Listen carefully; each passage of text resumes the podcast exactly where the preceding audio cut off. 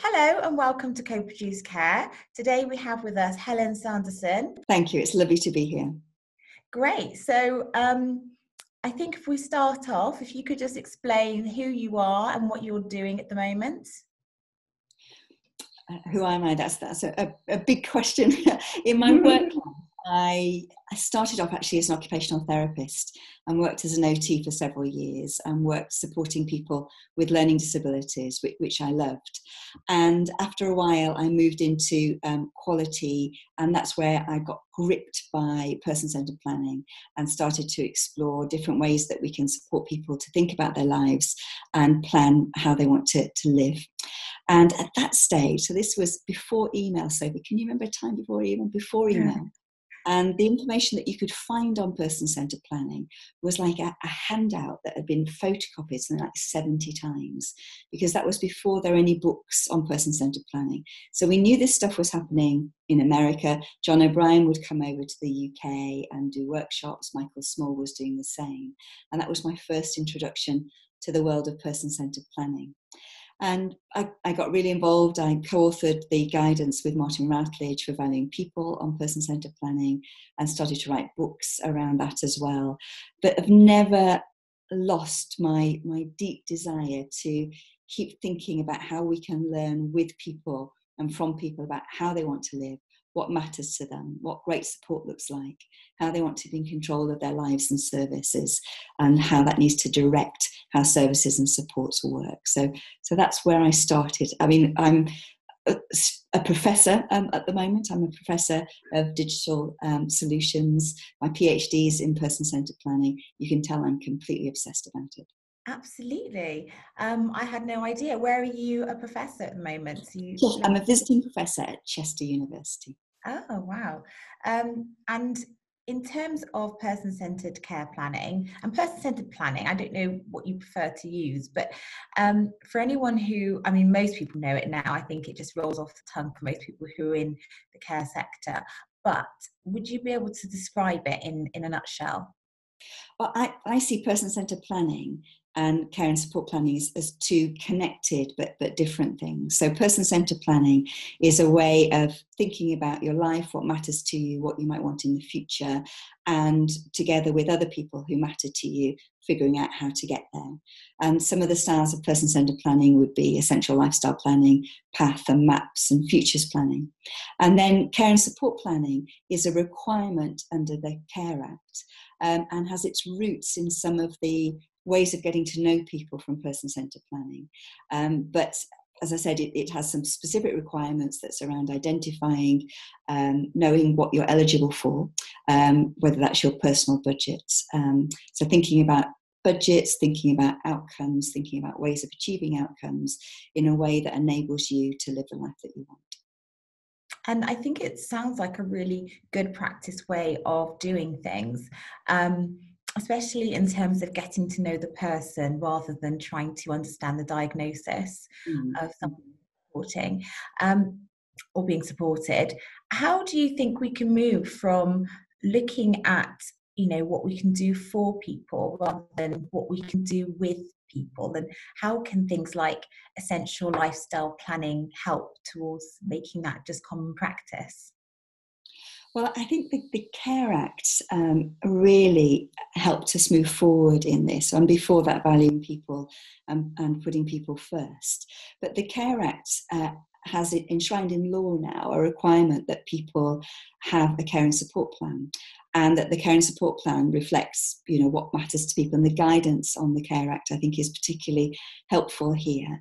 So i guess what you're really asking is how do we help people fulfill what is now a requirement in health and social care and, you know, I would love it if all professional training included how we could learn what matters to people, what's important to people, um, not just what their diagnosis is or what they're struggling with. And we've seen great strides forward in, in lots of areas over the past decade, but there are still some places where diagnosis comes first as opposed to what matters to the person coming first. And it's been really exciting in health to see the whole movement about what matters to you instead of what's the matter with you. Yeah, that's really powerful. Um, and in terms of helping people to have their voice heard, um, that can sometimes be really difficult. Um, how do you, because I know in some of the care plan meetings we have, I don't know whether it's the environment or how we're doing them, but the person isn't necessarily enabled to have their voice heard. How do you make that happen so you can get those really juicy, um, informative care plans? I think the first thing is we shouldn't make an assumption that, that care and support plans are developed through meetings. They, they sometimes are. Um, but I think the most important thing is uh, who either knows the person best or who is best placed to have the conversations about what matters to the mm. person. And by finding out what matters to the person, not by saying, Sophie, what matters to you, but by asking different questions like, you know, what's a good day like for you, and what's a bad day like for you, and what's a great morning, and what's a great evening and what's a bad evening and you know so lots and lots of different ways of asking questions that helps tease out with the person what really matters to them. Now some people of course can just tell us straight away but often um, finding different ways of having different conversations is where we get those nuggets as you described there.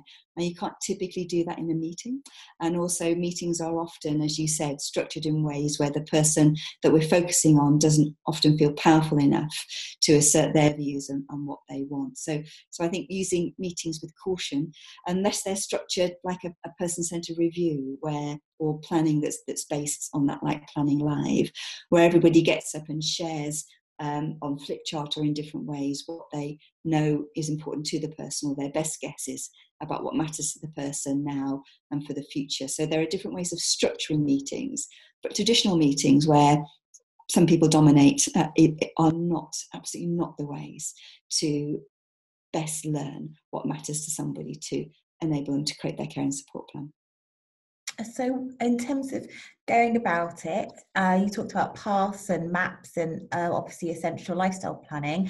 If somebody wanted to change the way that they do their care planning, if it's very process driven, if it's very uh, administrative, how would they best go about starting the process?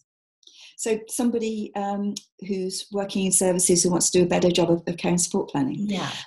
Some really, really great resources on the TLAP website, Think Local Act Personal, and the personalised care and support planning. Uh, and I was involved in the development of those, and we have six different individuals that we actually worked with um, that shows different ways of doing care and support planning depending on um, who you're focusing on or thinking about, whether that's an older person with long term conditions or whether that's somebody that's um, coming through transition towards adult life. So I, I definitely start there. Um, the TLAP website in terms of resources, and then there are a number of books um, and training courses. I know NHS England, as they've been rolling out um, personal budgets, um, have been offering lots of resources to people to help them get skilled to do that. Thank you, that's really helpful. Um, now, moving on to the support system that helps a team, I almost feel like with your expertise on how to make a, a plan or care person centered, you've moved on to the support team and how do we create the best team to support people to deliver that really high quality personalized care. Um, and the thing that you're involved in a lot at the moment, I believe, is the well-being teams. Um, mm-hmm. So, for anyone who's new to well-being teams, could you just explain what they are? Yes, absolutely. So they came from having worked as, as a consultant for a very long time, nearly 20 years, um, there's only so far you can go on training courses and um, working as a consultant with organisations. And I wanted to see if we could put into practice everything that we've been sharing through HSA and through person centred planning and personalised care and support planning. Could we actually put it all into practice ourselves? And that's what led to wellbeing teams. But we didn't just want to see if we could offer person centered services. There are lots of organizations that are doing that really, really well. But we were inspired to see if we could do it using a process of self management. And this came from reading Frederic Laloux's book, Reinventing Organizations, and seeing the work of, of Buurtzorg or hearing about the work of Buurtzorg in the Netherlands and different examples of self managed organizations. So we wondered if we could do it and registered with CQC to be a provider. Started off working in home care, but that's not the end of our aspiration really, it was just where we could start working. And for the last two years, really tested out whether we could, under the way that services are currently commissioned in home care, could we deliver really person centered services um, with co production at their heart? Um, supporting teams to self manage and also using value based recruitment and support people to be members of their community. So we were very aspirational, as you can see, mm-hmm. trying to pull all those different elements together. Um, yes, over the last two years we're still going strong now but that's that was but we at the end of phase one of well-being teams which is can we do it under traditional commissioning? And phase two is can we do that with people with personal health budgets? And can we support traditional commissioning to move into a different direction to enable more um, radical innovative services to emerge? That is uh, really interesting, especially I think there's probably two points which are most important there. Um, I'd like to know more about what a self-managed team is um, and what const what bits are you doing practically to help people to go from being managed to self you know autonomous teams? And then the work that you're doing with changing commissioning because i very much feel that a lot of the behaviors that we have come from how we are commissioned. So um, maybe start off with what self-managed teams are so, with self managed teams, essentially, what it means is the roles that would have typically be done by a manager are shared yeah. amongst the team. So, you have a very different power dynamic in the team. So, the team works together, uh, works to their strengths, shares roles, and figure out figures out you know if something goes wrong you know what to do and how to learn from that now, obviously, we're working in a regulated service, and CQC have several requirements of us, including um, services having a registered manager. So, in wellbeing teams, the registered manager is often the wellbeing leader, or um, the wellbeing leader might be supported by the registered manager. So, we still deliver um, the care that CQC would expect, but do that in a very, very different way. So one of the roles that we have is, is a scheduler role. So the teams put together a rolling rota of a two-week program that's based on what is it the people that we're supporting want in terms of time, but also how that we can work flexibly to fit that around how team members um, want to work as well. So that if you're a working mum or a working parent and it's important to you to pick up your children from school, can we develop a rota that enables you to do that as far as possible too? So, so working in those kinds of ways. Um, so another role would be a the meeting facilitator. There's a reporter recorder.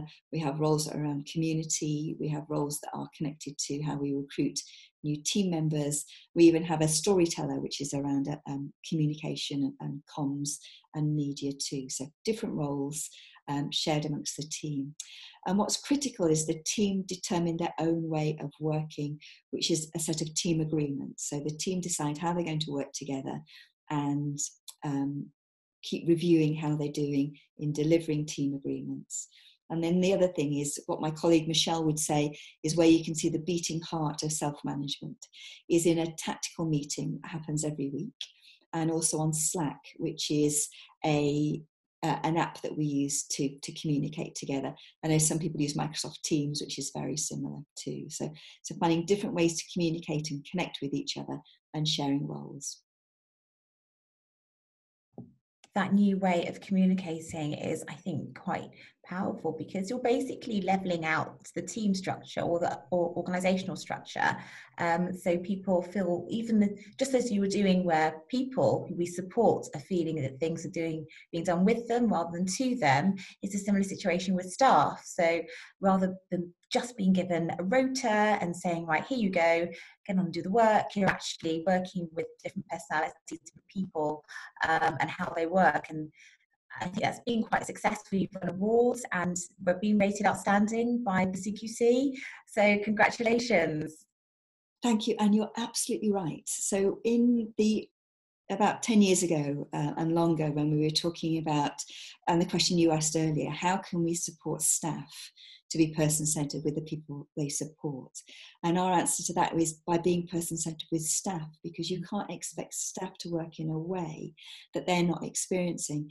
And I think we've moved on now to say, well, actually, if we want people that we're supporting to have a, the most choice and control in their lives as possible and for decision making to be as close to them so they're actually making decisions themselves or being supported to make decisions, to then have hierarchy where decisions are made higher and higher up the hierarchy doesn't make any sense. So I think the way we, we need to organize and structure ourselves needs to reflect the services and support that we want people to experience, which is as, as much choice and control as possible, working to people's strengths, problem solving, and working really closely together.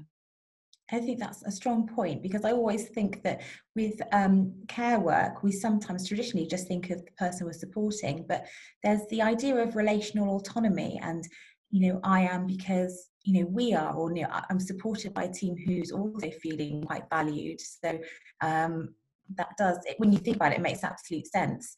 Um, and no, it's a wonder why we ever worked in the previous way before, but things do change, which is uh, positive. Um, and then moving on to how you are working with commissioning teams, um, what are the ways that you're trying to change the way that either commissioning is done or thought of uh, with local authorities? Well, we're, we're very lucky to be working in Thurrock with pioneering um, commissioners and leaders of, of social services, um, Catherine and Les in particular. And they invited wellbeing teams to come and work with them to set up two wellbeing teams without changing current commissioning, but seeing what we can do within the existing parameters, not time and task. Um, so supporting the, the, teams very, very differently, but then using this to inform changes in future commissioning. Now, now, theoretically, because we've got personal budgets, because we've got individual service funds, this should liberate us to be working in very, very different ways. But as you know, we're not seeing enough personal budgets or individual service funds to really experience that. So we're working with um, Social Care Future and the RSA to see if we can identify commissioners who are up for exploring different ways of working. Um, and next week, Martin Routledge with TLAP is hosting some sessions with commissioners who want to do things differently and work differently. Um, and Les is going to be talking there as well about what they've been doing in, in Thurrock. So essentially, it has to be a different kind of partnership with providers um, that's not trying to do outcomes in a different way or time and task in a different way, but figuring out how we can work together to learn how to create different services and supports in an area and I must say that my colleague um, Andy Brogan um, and Toby Lowe are really pioneering different ways of figuring this out. But as you've just said, with people we support and team members, we need to create a different way of working together that's relationship centered that's that's you know focusing on relationships and relationship centered care and that's the shift that we need to see with providers and commissioners that it's not this hierarchical hierarchical commissioners say to providers this is the way that you will do it but we find different ways of working together in relationship with each other building trust and ways of working together that really changes the whole landscape of social care um, I'm glad you mentioned Toby Lowe because he is another person I'm hoping to get on um, to co-produce Care Chat. But I was wondering if you had an example of where there was a commissioning practice which um, wasn't working so well, which you managed to sort of help commissioners to think differently about uh, or work co-productively with the providers um, on, and and that had a, an impact. Have you got a, an example where you've seen that happen yet? Uh, not yet, because phase one of wellbeing teams ended at the end of last year, and it's now that we're moving forward to being part of a much wider group of people who are um, thinking about commissioning and how that might work differently. And that's really getting kicked off towards the end of, of next week, actually, with this TLAP um, event that Martin Routledge is convening. So we're excited and optimistic.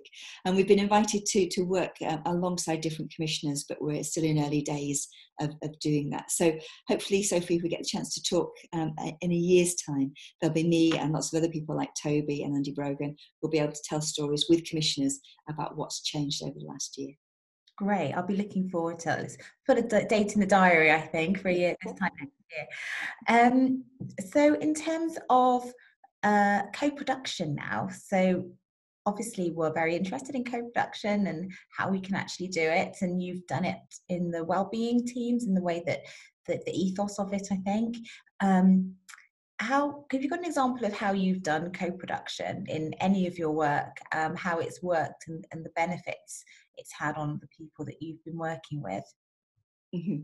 i see co-production as the person that we're supporting choosing um, how they're supported when they're supported where they're supported and who supports them and the, the time that that happens as well and that was our, our ambition with wellbeing teams we were successful in some of that. Uh, we weren't successful in some of that as well because of the constraints of working around particular shift patterns um, and the sort of time and task ways in which home care is commissioned. Um, but what we did do well, I think, is work with um, older people that we're supporting for them to explain and share and be supported in the way that they wanted to be supported. So, in the care and support planning process that we use, finding out exactly how people wanted their morning routine to be, what tasks were critical to happen you know, in the morning from their perspective, what they would like us to do if we had enough time. I think the, the small details from how you have your cup of tea mm-hmm. to the, the, you know, exactly how you wanted to be supported to get up in the morning. So we spent a lot of time figuring that out with people and then finding out the best ways to deliver that. And because we were focusing on relationship centered care, although our ideal was that people would choose their teams, we never quite got as far as that, mm. um, and that's what we hope to do in the future outside of traditional home care, um, but really investing heavily in relationships. So, decision making um, and doing person centered reviews meant that the person could tell us what was working and not working about their lives and their services and what they wanted us to change on their behalf. So, we, we did work hard at that. Um, I have a number of co production partners because, as the person who's been leading the organisation, I wanted to make sure that my practice and my work was informed by people with lived experience. So, um, I have a co production partner who is a, a parent, um, Neil, who works with me to help inform my practice when we're working with, with parents in wellbeing teams. And if, if Neil and I are in a group together, one of the things that I'll do at the end of, of work that we're doing together is ask Neil to give me feedback on what I did well, what I didn't do so well, and how I can improve. Neil calls on me for advice about things that, that he's doing. Um, and with each co production partner, we have a different relationship and a different purpose. But we have a, one one page profile that on one side says for example, with Neil's, what people like and admire about Neil, what matters to Neil around co production, and how I can best support him as a co production partner. And on the other side of the, the one page profile is the same. And I'm lucky enough to work with Clinton, who's one of our co production advisors as well. And Clinton and I were working together on a, a proposal that we did that didn't come to fruition. Um, but sometimes co production partners work with us to put together bids on different pieces of work that we then work together on. And um, I work closely with Helen, who used to be um, the partner of somebody who received home care and worked really closely with us in wellbeing teams, um, helping us recruit team members so that we were making sure we were getting people that Helen said that she'd be proud to have supporting her partner if he was still alive. So working with co-production partners really significantly around value-based recruitment is something um, we've been pioneering. Um, and I watched a TED talk that you gave a couple of years ago, and I definitely recommend people have a look at it because it was so clear and so inspirational. Um, and one of the there were a few things I took away from it, going back to staff. Um, and how you used, I think it was your co-production partners in the recruitment of, of staff, and that there was, I think, um, once you go through the different stages of the recruitment process, but one is where there's a workshop and you always have people who might use the service sort of welcoming there. You always make yourself present there. Um, but you also talked about organizations um, helping people to bring their whole self to work or working with, with staff as a whole person um, and the importance of psychological safety. Um, I'd love you to talk to, to the idea of psychological safety a bit more if you can. Well, I'm a big fan, fan of Brené Brown's, and Brené's work, or her most recent work in the book um, Dare to Lead, is about how we can show up with courage and vulnerability and share who we are. Mm. And I think that's been a really significant part of the work that we've tried to introduce in wellbeing teams. So, right from, as you say, when we're recruiting people, we don't ask for CVs and we don't do interviews. We support people to have a conversation with us informally and we invite people to do their one page profile. So, part of bringing your whole self to work is being able to share this is what people admire about me, this is what matters to me as a person, and here are the ways that I need support to bring my best self to work, to be my very, very best at work. And as you say, when we invite people to come to a recruitment workshop, the pack that you'll get would include the one page profiles of me, the wellbeing leader, and the co production partner. So, right from the beginning, we're sending a message that says, We want you to bring your whole self to work, and we want to acknowledge that all of us need different kinds of support to do our best work. And then in the recruitment workshop, we structure it so that people are sharing again more about themselves. Um, they're sharing how they'd use their common sense. They're sharing about their values. We test out some of the things that we do at work in our work, which is giving people feedback. Um, and again, you know, reinforcing the whole self to work ethos of accountability and self management. And then, right at the beginning of induction, one of the early things we'll do is get people to share their work timelines. So, talking from, so I don't know what your very first job, Sophie, is, but you talk about your first job right through to your aspirations for the future. We give people big posters, um, which is a template, and they describe their, their work histories. They say what's worked and not worked around their work histories, what their strengths are, and what their hobbies and, and interests are. And actually, it's how we know people well and how we show up together is really, really critical to psychological safety. But it's much more than that. You've got to feel confident enough to raise issues that are difficult, to um, take risks and not be too afraid that they might not be successful, and to be able to hold each other to account. So, one of the ways that we do that is using Brené's research, um, which is really clear about setting boundaries and being clear about our expectations of each other. We do a set of team agreements at the beginning that are how we work together as a team. And we also teach people non-violent communication or compassionate communication, as we um, call it, which is about how you are in touch with your feelings, how you recognize when you might be feeling uncomfortable about something, how you identify your needs, and then ask people for what you need. So if I'm feeling cross with you about something, Sophie, which it might be because you've left the cups in the sink uh, again, or you haven't paid your way um, when we're having coffee together as a team or something, um, I need to be confident enough to have a conversation with you about that. Whereas what happens in most teams is people will mutter to each other about that and not talk directly to the person about it. So, encouraging that kind of really upfront conversations. And one of the main ways you see that is in tactical meetings, where we have a, very specific process, but we support people to raise tension. So, what's getting in the way of you doing your best work? What's getting in the way of great relationships in the team? Let's talk about that. Um, I think that's really helpful, and I can absolutely relates to the idea of just having those really honest conversations. I remember a member of staff um, kept on coming in late for a while and so we had a chat and there's lots of different excuses. And then eventually she came out with i just can't fit in the school run and get to work on time. So i said to her well, why didn't you just tell me? We'll just make you come in uh, you know we'll arrange it so you come in that half an hour later. Um, and it was flexible and we were able to do that which we were very lucky but it was just having that conversation. Um, and it's almost as if sometimes we do these sort of Myers Briggs and different personality tests after we've known people for a long time. So doing them right at the beginning just helps get rid of all those misunderstandings which can really disrupt sort of the working life. So I think that's um, that's really insightful and really helpful. Uh, one of the things that we go on to with our co-produced care chats is we ask people some cactus questions, which are prickly questions about health and social care. Um, so uh, it's not particularly prickly, but it's just I'm asking quite a few people at the moment. Um, obviously, we're on the other side of Christmas and we have a new government. Um, and you talked a lot about the well-being of staff um, and how we can make our teams more effective for the people that we support.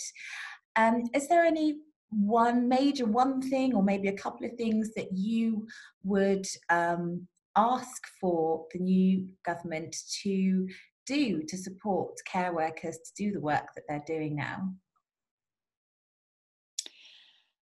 I would go for changing commissioning okay. because a, a big proportion of care workers are working in home care where the commissioning for that is task and time where it's commissioned that way, it's much more likely that providers would use zero hour contracts for staff, which gives staff no security in their work, which makes it really hard for them to plan week by week.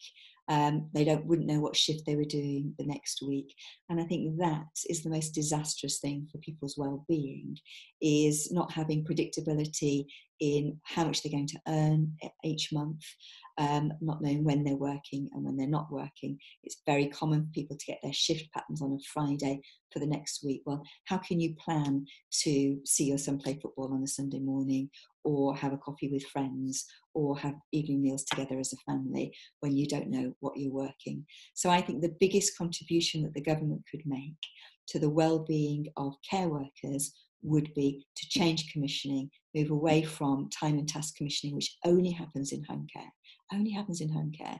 So mm. make that um, impossible to keep doing and have a different relationship between providers and commissioners in the way that we've talked about earlier.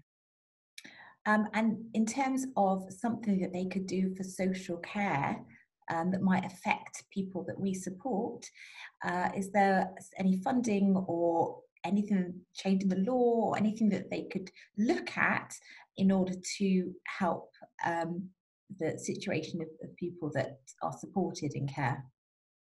Implement the Care Act. Okay.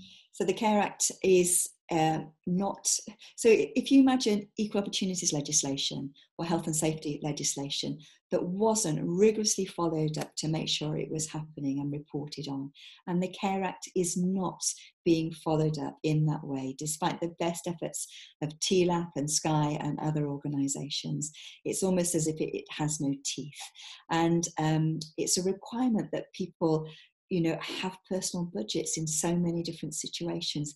Now i know nhs england have got very aspirational um, targets for that which is brilliant but until you know everybody who is entitled to health and social care support um, is told what their budget is, is told that they can have direct payments or an individual service fund, and is supported to make that as easy as possible. And again, that's the value of individual service funds. I don't think we'll see the transformation that we want to see in health and care. So I think the, the Health and um, the Care Act did a lot to support as we've talked about earlier, the requirement for care and support planning, um, people having personal budgets, um, to see that actually happening in people's lives is required and would be amazing. I wonder why do you think that um, the Care Act has been so slow in gaining, I think, uh, popularity or implementation? I remember when the Mental Capacity Act came out, there were health and social care. Oh, wait that goes. Um, yeah, so I was just saying, uh, remember when the Mental Capacity Act came out, I think it was Department of Health and Social Care or you know Department of Health back then issued some funding where providers can have booklets of how to implement it. There was the same for carers and commissioners. Um, and there was a lot of support for people to understand what it is and how to implement it. Um, and I feel like the Care Act has come and gone and and there's just not been that push for it yet as you say it's got so much in there and so much potential um, why do you think there hasn't been that type of uh, focus on it as there has with with other new legislation I think it got lost a bit with austerity. Uh, and I think councils were able to, to argue that they couldn't invest um, lots of energy around implementing the Care Act when they were managing, you know, so many other other crises. Um, but honestly, I don't know. I don't know why some legislation um, has a lot of weight put behind it and, and, others doesn't. And of course, we've been waiting for a new green paper for a long, long time. So the fact that the green paper isn't emerging either um, does make it easy to believe that social care is not one of the government's highest priorities and next to our NHS sister is often seen as the poor relation. And I think if we could stop seeing health and social care as separate in the way that they, they are seen, because actually, you know, loneliness, as you know, is, is a bigger challenge for health than, than lots of other things, but loneliness is seen as a social care issue. Um, but the uh, impact it has on your health is seen as a health issue. So it would be wonderful if we could stop seeing health and social care uh, as two completely separate things, funded completely differently with different expectations and requirements.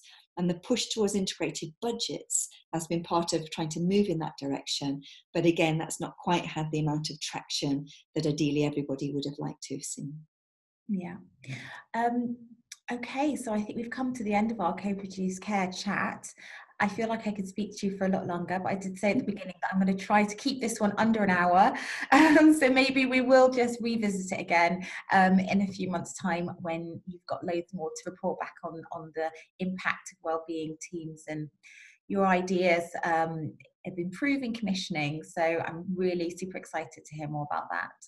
Um, so all that's left to say is thank you very much, Helen. Lovely. Thank you so much for inviting me on, Sophie. I do appreciate it. Thank you. Thank you.